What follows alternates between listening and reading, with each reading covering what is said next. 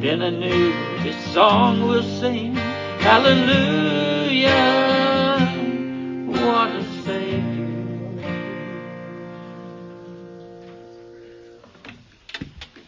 Hallelujah. When our glorious King comes, He's going to bring His, hands, his ransomed home. Then anew this song we'll sing. Hallelujah. What a Savior. All right. Praise the Lord. Praise Him this morning for your presence. Praise Him this morning for His presence here with us. We're going to be uh, back in John chapter 10 again this morning, at least to begin with. We sang Blessed Assurance. Brother Chuck talked about who can pluck God's children out of his hand. And no one can, can they? We talked about uh, security of the saints last week. And I stated that I wanted you to, to feel secure in Jesus Christ because you are secure in Jesus Christ. I wouldn't want you or anyone to have a false sense of security if their security uh, and their faith is based on anything that's fallible, anything that can fail, or anyone who's fallible, any action from anyone who is fallible. We can't base our trust on anything that isn't God Himself. Because He alone is trustworthy. He alone is perfect. He alone satisfied God on your behalf. Not just on the cross, but His life. He wasn't sinful and He didn't sin.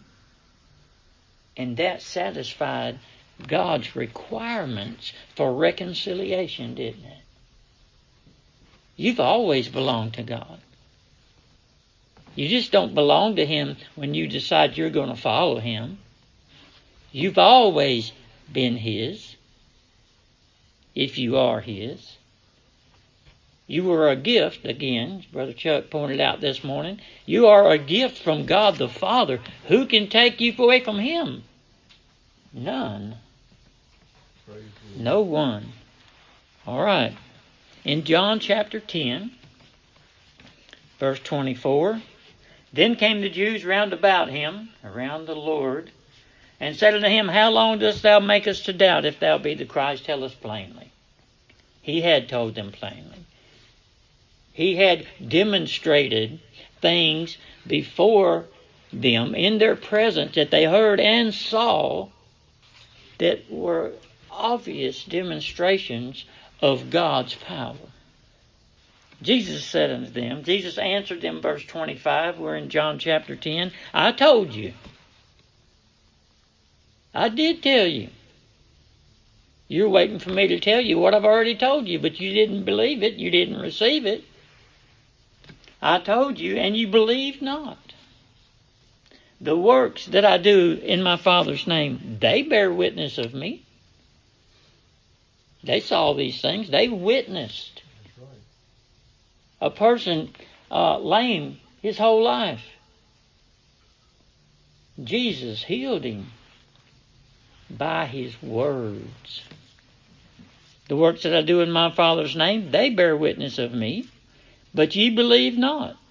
Why not? Because ye are not of my sheep. as I said unto you. In other words, he spoke to them of himself and of God the Father. He told them who he was. Why didn't they hear him?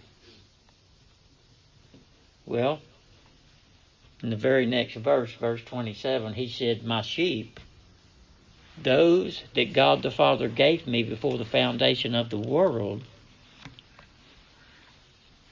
hear my voice. Amen. Naturally, physically, we don't have the ability to hear the voice of God. Our ears are dull of understanding, we're told in Scripture.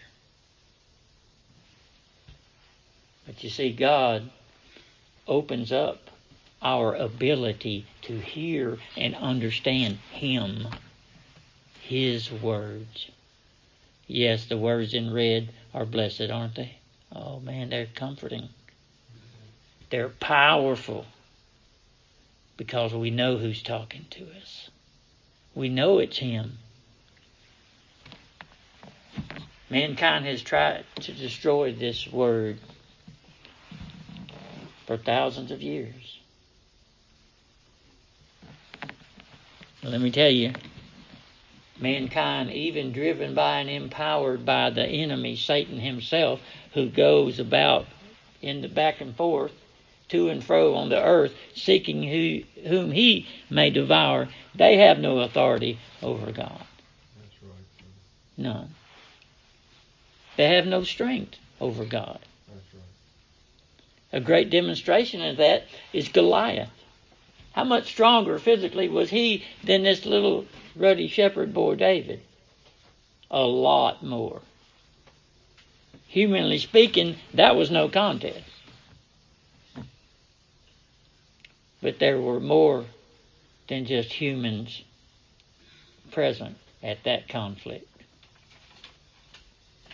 Yes, demons are real. And yes, I believe they were there. But let me tell you, God is real. And He was there too. And He presented a terrific demonstration of a weakness being strong through Him. That's us. I also feel like Paul, that I am the chiefest of sinners. How could God save somebody like me? How could He use somebody like me? Answer because He's God. He has all power in heaven and in earth and over every situation. Sometimes we think our, our situations are uh, beyond the realm of God's uh, attention, if you will. They're not. He's everywhere. He sees everything. He knows us so much better than we know ourselves.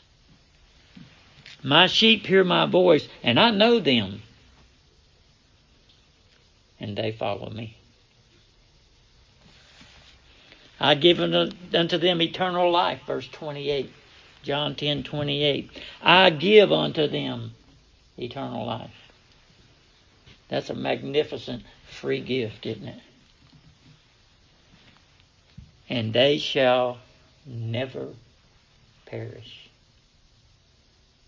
Oh, if you believe that Jesus Christ came to this earth, was born of a virgin, therefore not contaminated by the fallen nature of man, lived a perfect life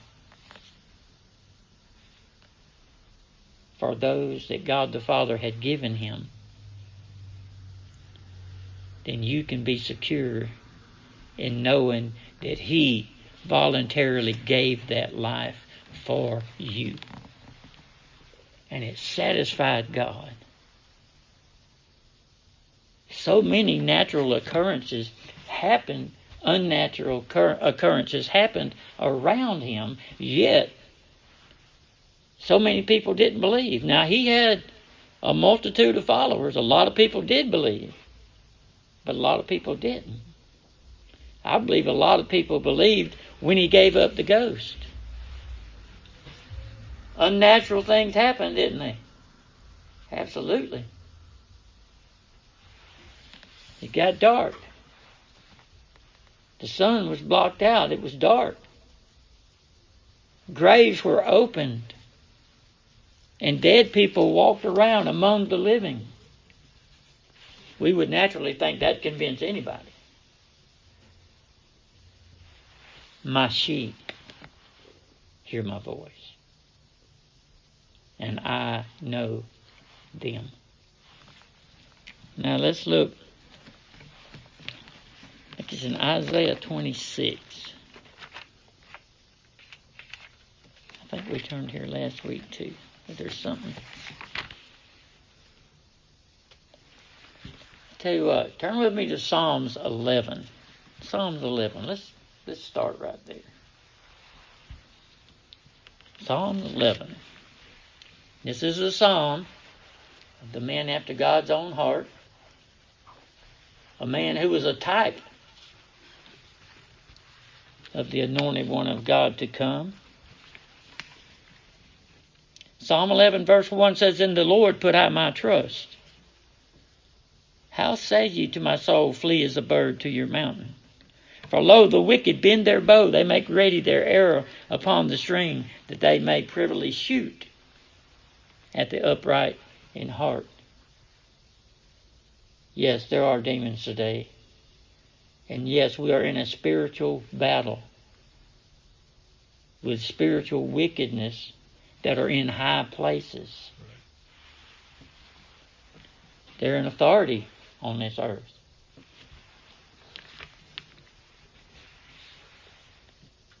Who are they shooting at? The upright in heart. Who's upright in heart? Those whose heart have been changed by the Holy Spirit of God. Those who desire, who love God, who love the brethren, who desire to obey Him because of the love that He's shown to them or us. All right. Verse 3 says, If the foundations be destroyed, what can the righteous do? The Lord is in his holy temple. The Lord's throne is in heaven. His eyes behold. He sees everything, doesn't he? His eyelids try the children of men. The Lord trieth the righteous, but the wicked and him that loveth violence, his soul hateth. Now I want us to look at that statement. If the foundations be destroyed, what can the righteous do? That is a question that shows an impossibility. If the foundations be shaken, what can the righteous do? The answer is if our foundation is shakable or is shaken or is destroyable or is destroyed, there's nothing we can do without Him. Nothing at all that if. You may say, some may say, well, it's, it doesn't, that doesn't seem right. It, it seems to be otherwise than that. It makes sense to be otherwise than that. Everything shakable. But let's look at the positive statement in reference to or against or versus if. If. The word if. A positive statement in science, algebra, physics, and all that, you know, it's called an axiom. And an axiom is basically uh, a statement that's been verified and established as a fact. Now, who in all of time and eternity can you trust to tell the truth? It's God. Everything in His Word is a fact Amen. and has been established and verified as such. Who is our foundation? It's the Lord Jesus Christ, isn't He? He gave a great example, a great parable about the wise man who built his house on a rock. The foolish man that built his house on the sand. That foundation of sand was movable. If the foundation be destroyed, what can the righteous do? But the wise man who built his house on the rock, an example of a wise man who built his built his life on Jesus Christ and dependence on him and what he has done and has promised to do, which is as good as done. He's coming back for us. Satan tried to shake the foundation, didn't he? He's still trying. He tried back in the sixth chapter of Genesis, didn't he?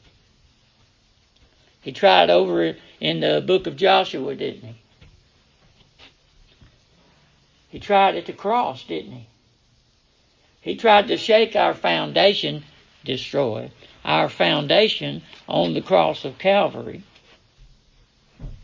Now I don't know what how Satan thinks per se, but I don't imagine he was sad. This Jesus Christ was the seed of the woman that was to crush his head, though he would bruise his heel. He knew him. He knew who he was.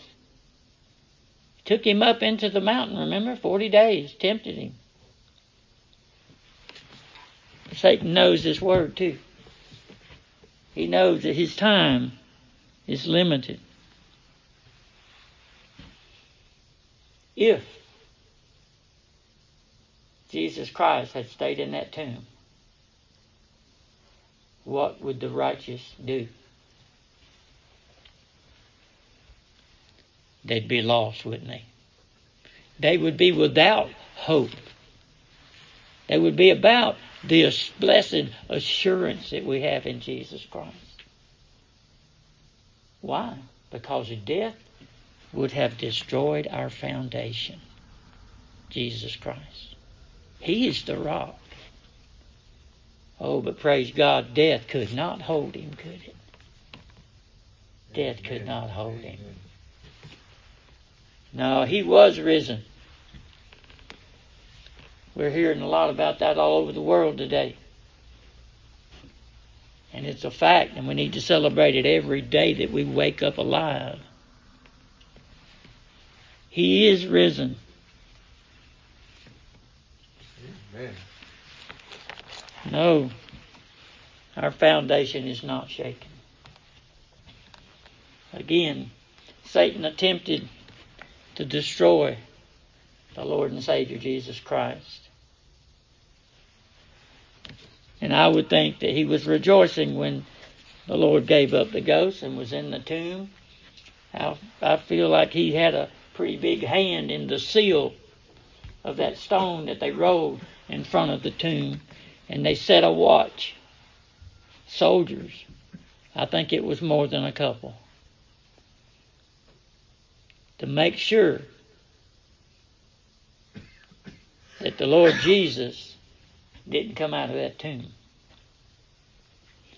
I think Satan used everything he had to keep the Lord in that tomb. All God had to do was send his messenger, his holy angel, with power from on heaven, from above, from in heaven, power on high, to come down, and nothing could stop him from rolling back the tomb that held the Savior in death. He couldn't hold him. He was God Himself in the person of Jesus Christ the Son. That angel rolled back that stone, and Jesus Christ came out alive. Death could not hold him. He had accomplished, when he was on the cross, he said, It is finished. And to that point, it was. But if he had stayed in the grave, our foundation would have been destroyed. The one person in all of time and eternity who qualified to save mankind would have been lost. Oh, but praise God, He is risen this morning. He is risen and he arose triumphant. He has completely accomplished what he had covenanted in the council halls of eternity to accomplish. And that is the reconciliation of those that God the Father gave him. My sheep hear my voice, John 10 27, and I know them. Praise God. We didn't know him until he revealed himself to us, but he knew us. It's amazing how God could see us in Adam. But he did. He created us when he created Adam. He saw you and he saw me. And he had a compassion, a love for us. He knew what was in man. He knew what was going to happen. My sheep hear my voice, and I know them, and they follow me. How do you know? How do you have this blessed assurance that you belong to Him? Do you want to follow Him? Do you hear Him calling you to follow Him this morning? He is. No one cometh to, to me, Jesus said, except my Father which sent me, draw him. He's drawing you this morning.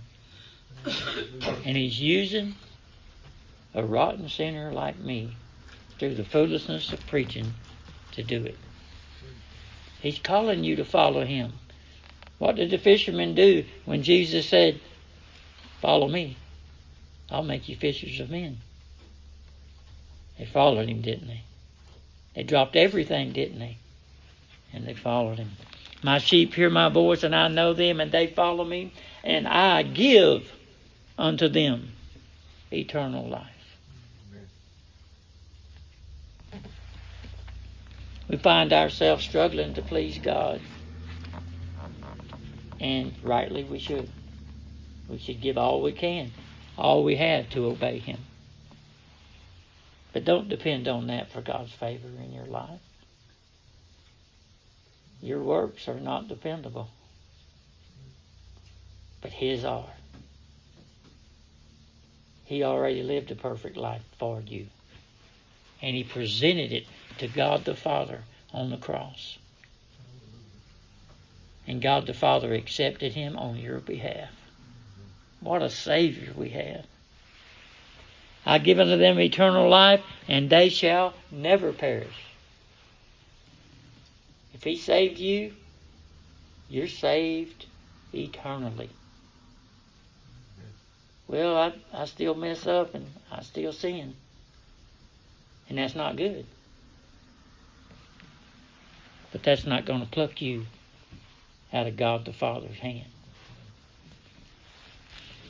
I give unto them eternal life, and they shall never perish, neither shall any man pluck them out of my hand. Not even me.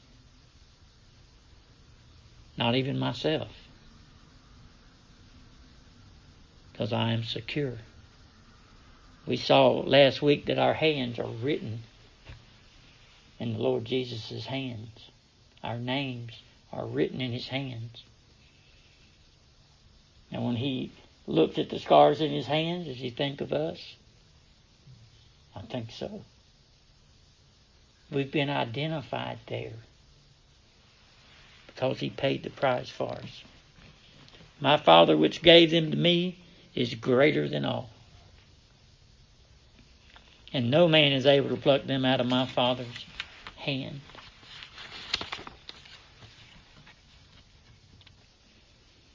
When we trust in Jesus Christ, we are born again. There's no way if you truly trust in Jesus Christ as, as your Savior, there's no way that you can fail to enter into heaven. upon your death here on earth. That's assurance. You're in God's hands, identified there as sins paid for. Reconciliation purchased by the only one who qualified to give his life for you. Let's look at Isaiah 41. We'll close right there. Isaiah 41. Tell you, Isaiah, you would think that he walked with Jesus Christ as much as he knew about him, wouldn't you? No, this was many, many generations before the Lord's time. Isaiah 41, verse 8. But thou, Israel, art my servant, Jacob, whom I have chosen, the seed of Abraham, my friend. Thou, whom I have taken from the ends of the earth, and called thee from the chief men thereof, and said unto thee, Thou art my servant. I have chosen thee, and not cast thee away. I believe this is relevant to you today. The Lord has chosen you, and He has not cast you away, nor will He ever. Verse 10 For thou fear thou not, for I am with thee. Be not dismayed, for I am thy God. I will strengthen thee. Yea, I will help thee. Yea, I will uphold thee with the right hand of my righteousness. Where's Jesus Christ today? He's seated at the right hand of God. Our names are written in His hands. Praise the Lord. And we are identified there once again as bought and paid for. Yet he calls us his friends. What a love God has for you. I hope you rest on him. I hope that you don't put your confidence on anything human. Whatever it is, even good things. The only truly good is what's found in Jesus Christ. He's a great Savior. Praise the Lord.